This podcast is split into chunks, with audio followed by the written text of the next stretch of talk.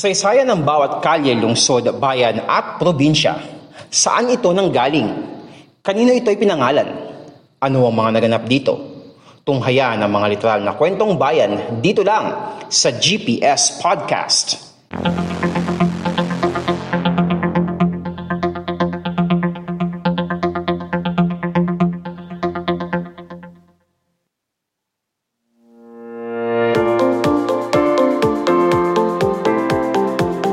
Podcast show na literal na kwentong bayan, ang GPS Podcast.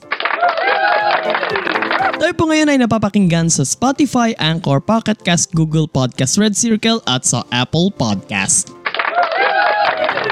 And also napapanood niyo po itong video na ito sa YouTube, sa Facebook, sa Instagram at sa TikTok.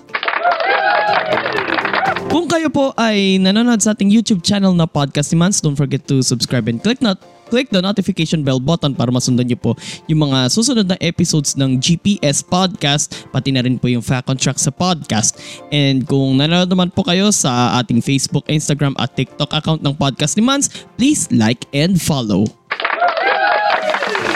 So tayo ngayon ay nagpapatuloy sa ating serye dito sa GPS Podcast ngayong Holy Week. Ang title ng ating serye ay Visita Iglesia del Norte kung saan ito ay may kinalaman sa isa sa mga naging tradisyon na ng mga Pilipino tuwing Semana Santa at ito ay ang Visita Iglesia. Sa mga ngayon lang nag-subscribe sa YouTube, ang iglesia, ang Visita Iglesia rather, ay isang tradisyon nga, sabi ko kanina, na kung saan pinupuntahan ng mga deboto ang pito o labing apat na mga simbahan. Pito, sumisimbolo ito sa seven last words ni Jesus Christ and yung 14 ay sumisimbolo naman sa 14 stations of the cross. Sa previous upload natin, pinag-usapan natin ang pito sa mga simbahan sa probinsya ng Bulacan kasi nga ang dadayuhin natin dito is mga uh, yung mga simbahan sa North and Central Luzon. So sa previous upload natin ay pinag-usapan natin yung pito sa mga simbahan sa probinsya ng Bulacan. At ngayon naman sa episode ito, tatawid lang tayo ng NLEX at lilibutin naman natin ang pito sa mga probinsya ay or pito sa mga simbahan sa probinsya naman ng Pampanga.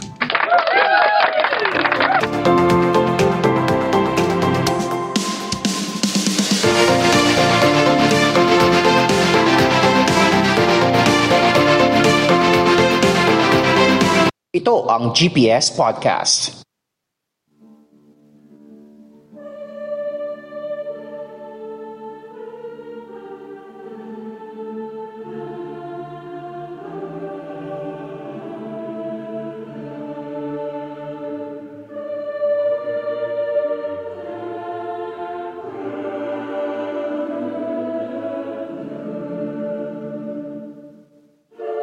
Ang unang simbahan na ating dadayuhin ay ang San Guillermo Parish Church na matatagpuan sa bayan ng Bacolor. Again, ang pag-usapan natin ay pito sa mga simbahan sa probinsya ng Pampanga. San Guillermo Parish Church sa bayan ng Bacolor. Isang Baroque style na architecture ng simbahan ang itinayo ng mga paring Agustino noong 1576 sa lupaing pagmamayari ni Don Guillermo Manabat, ang sinasabing nagtatag ng bayan ng Bacolor. Napinsala ng lindol noong 1880 pero muling binuo ang simbahan noong 1886 sa pangunguna ni Father Eugenio Alvarez. Naapektuhan na ang simbahang ito nang pumutok ang Mount Pinatubo noong June 15, 1991. At ang masaklap, taong 1995 nang rumagasan naman ang lahar mula sa Mount Pinatubo dulot ng malakas na buhos ng ulan. Ito ang siyang nagpalubog sa kalahating bahagi ng simbahan. So kung meron kayong uh, picture, makikitang picture ng simbahan ng ng San Guillermo, hindi yan yung original na height ng simbahan. Kalahating portion lang yan. Yung ibabang bahagi niyan is, yung sabi ko nga, nalubog na nga sa lahar. Okay? Then yung, kung nakikita niyo yung pinakapintuan dyan, nung buo pa yan, bintana pa lang yan ng simbahan. Yung pinakapintuan is, yun nga, kasama ngang nalubog. Matapos ang pangyayaring iyon, naisalba pa din ng mga residente ang ilan sa mga mahalagang kagamitan ng simbahan. Kahit kalahati na lang ng istruktura ng simbahan ang nakatirik ngayon, pinupuntahan pa rin ito ng mga turista at ng mga gustong manalangin. Sinong familiar sa inyo mga kapodcast sa dating pinapalabas to sa ABS-CBN yung may bukas pa? Naalala mo yun, Enzo? Yung ano na yun? Yung si, ang pangalan ng bida na? Si Santino ba yun? Oo. Ba? Doon sa singbahanin ng San Guillermo Parish Church, uh, sinut yung ilan sa mga eksena ng may bukas pa. Mula pa kolor, dadako naman tayo sa kabisera ng probinsya ng Pampanga, ang San Fernando City kung saan matatagpuan doon ang Metropolitan Cathedral of San Fernando. Isa namang neo- neoclassical style na simbahan ang itinatag ng mga paring Agustino noong 1754. Gawa pa lamang noon ang simbahan sa kahoy at nipa. October 17, 1757 nang ipetisyon ng mga locals sa Gobernador General na i-exempt sila sa pagbabayad ng tributo upang makatulong sila sa pagpapatayo ng simbahan at ng kumbento kasabay ng pag-turnover ng pamamahala sa simbahan sa mga paring sekular, taong 1788 nang sinimulan ang pagtatayo sa simbahan at kumbento. Natapos ang construction noong 1808.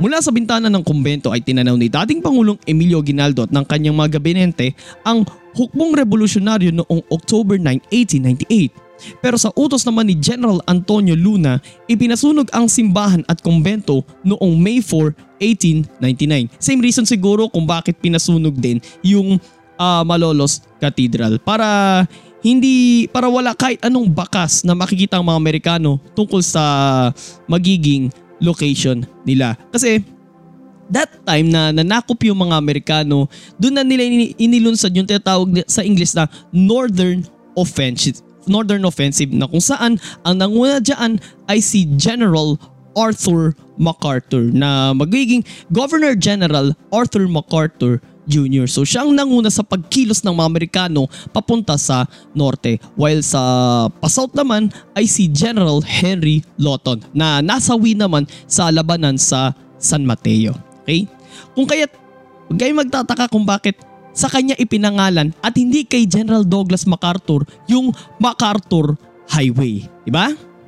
May MacArthur Highway, hindi lang yung mula monumento uh, papuntang Valenzuela, kundi papunta rin sa norte. Pinangalan yan kay uh, Governor General Arthur MacArthur Jr. Uh, ah, dagdag na trivia yan mga kapodcast. Muling sumiklab ang sunog sa simbahan noong 1939 pero muling itinayo noong 1948 sa pangunguna ng Kapampangan architect na si Fernando Ocampo. Same year din nang maging isang katedral ang simbahan sabay sa pagtatatag ni Pope Pius XII ng Diocese of San Fernando. In-upgrade naman ni Pope Paul VI noong 1975 ang diocese into Archdiocese of San Fernando. Next destination naman natin ay sa Santa Rita de Cascia Parish Church na matatagpuan naman sa bayan ng Santa Rita. Taong 1726 na maging isang independent parish ang bayan ng Santa Rita at sa taong ding iyon itin itinayo ang isang simbahan. Taong 1839 naman nang itayo ang simbahan nito na gawa naman sa konkreto. Although may mga parts pa rin ng simbahan na gawa pa rin sa Molave at Camagong. And guess what mga kapodcast? Matatagpuan sa simbahang ito ang relika ng bahagi ng braso ni Santa Rita.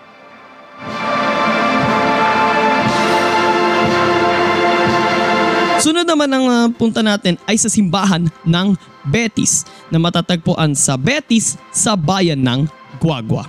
Ang baluarte ni The Blur, Jason Castro, the best point guard in Asia. Maraming ano eh, no? maraming kapampangan na basketball player ngayon, di ba, na pro player sa PBA pa nga lang, di ba? Tuloy tayo. Isa ring Baroque style na simbahan na ipinatayo ni Father Jose de la Cruz mula 1660 hanggang 1670. Gawa pa ito noon sa mga light materials gaya ng kahoy. Taong 1770 naman nang itayo ang simbahan na gawa naman sa konkreto. Ang simbahang ito ay idinedicate kay Saint James the Apostle, kay Santiago. Taong 1908 nang masunog ang rectory ng simbahan. Kapag sinabing rectory, ito yung kung saan naninirahan ang parish priest ng simbahan. Ang masaklap, lahat ng baptismal records at iba pang mga dokumento ng simbahan ay kasamang natupok ng apoy.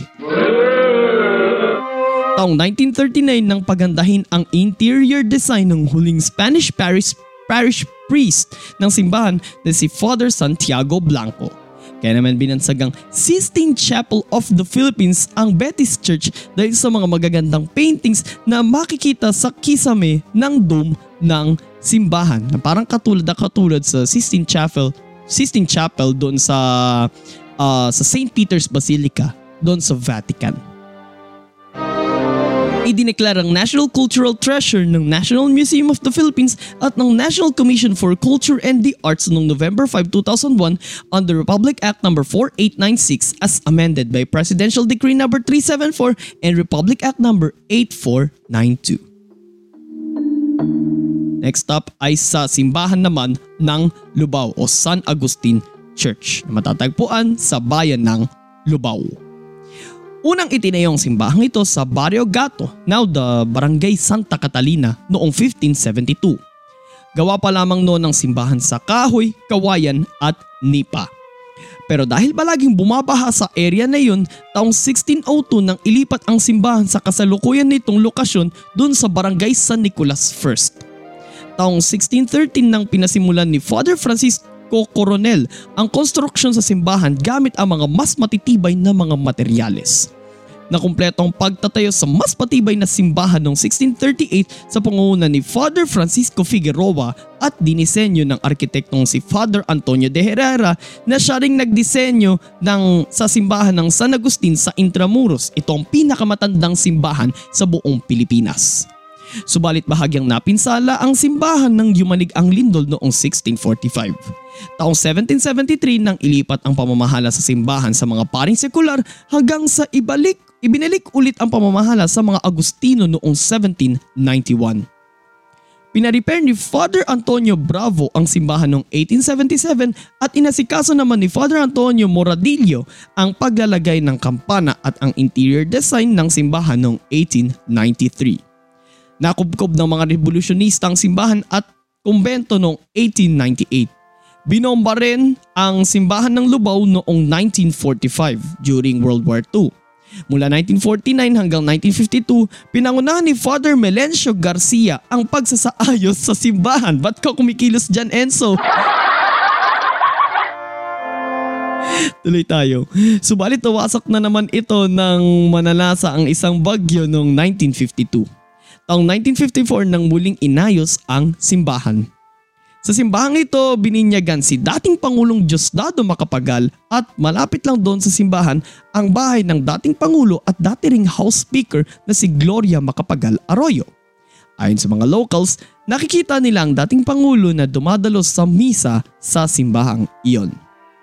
Idineklara ang simbahan ng Lubao bilang isang important cultural property noong August 2013.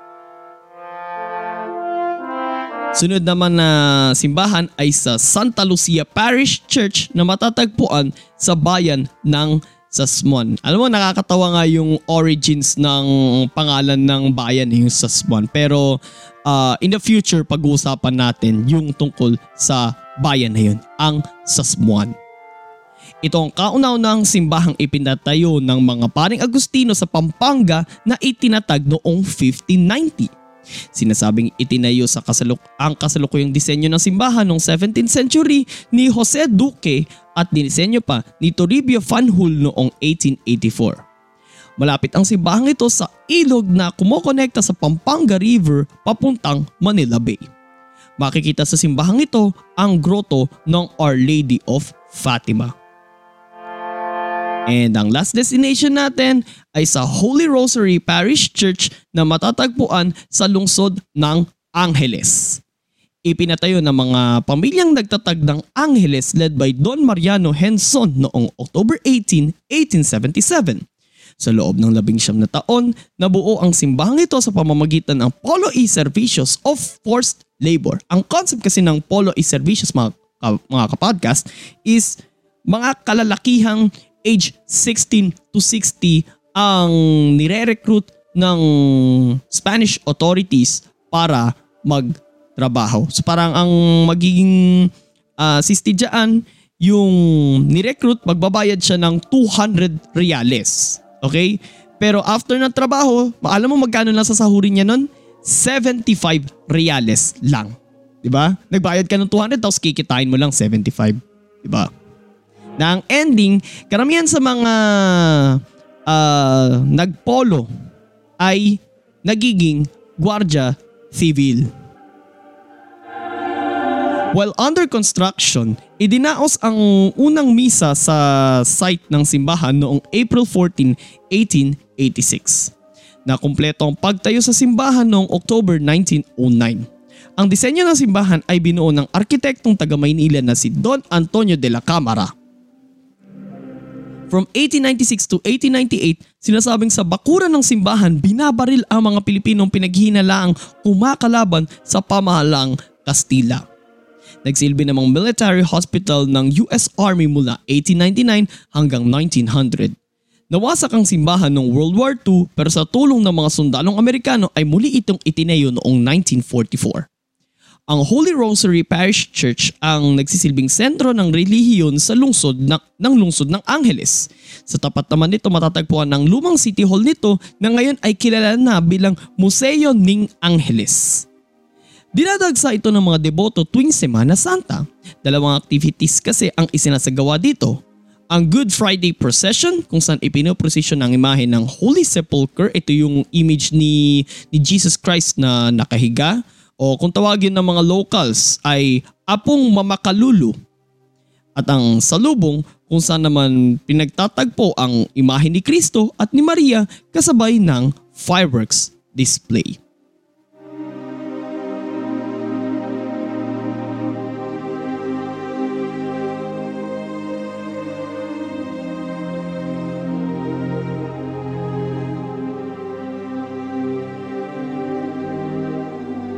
GPS Podcast.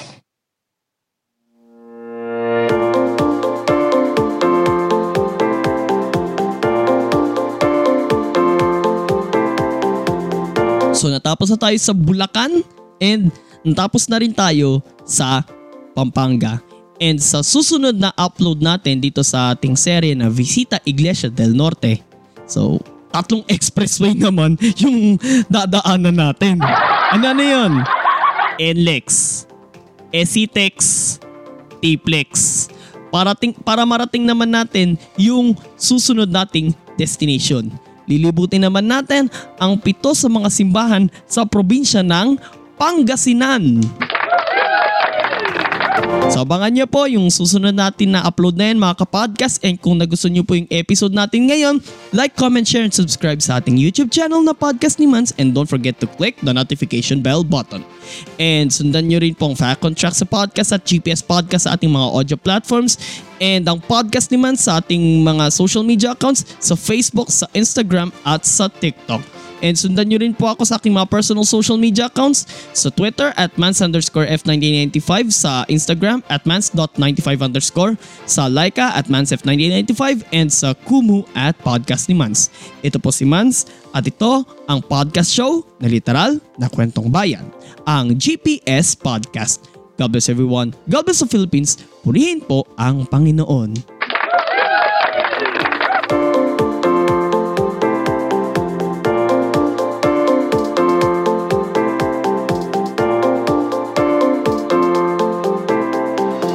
At yan ang isa na namang makabuluhang kwentuhan dito lang sa GPS Podcast. Pakinggan ang GPS Podcast sa Spotify, Anchor, Google Podcast, Apple Podcast, Red Circle, at Pocket Cast. At mag-subscribe sa podcast ni Mans sa Facebook, Instagram, Twitter, YouTube, Kumu, Laika, at TikTok. Walang chismisan, kwentuhan lang.